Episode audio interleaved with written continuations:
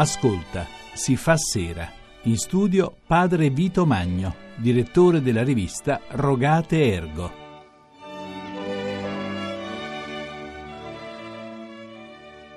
È in atto in questi giorni la settimana di preghiera per l'unità dei cristiani. Si tratta di un'iniziativa che ha oltre cento anni e che serve anche a fare il punto dei passi compiuti nel dialogo con gli altri fedeli in Cristo tanti passi compiuti nell'anno santo della misericordia. Pensiamo alla recente partecipazione di Papa Francesco in Svezia alle cerimonie del quinto centenario della riforma luterana all'incontro con il patriarca russo Kirill Kuba, con Bartolomeo I e l'arcivescovo ortodosso Hieronymos a Lesbo, con il primate anglicano Welby ad Assisi e a Roma.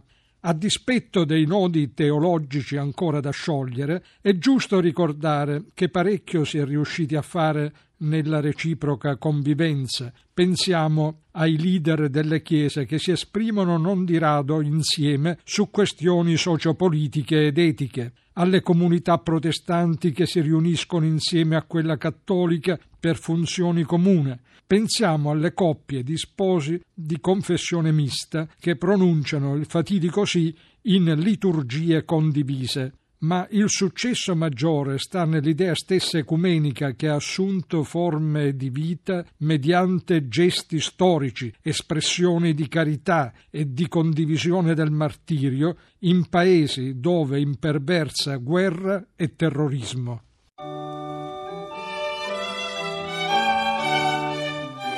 La trasmissione si può riascoltare sul sito ascoltasifassera.rai.it.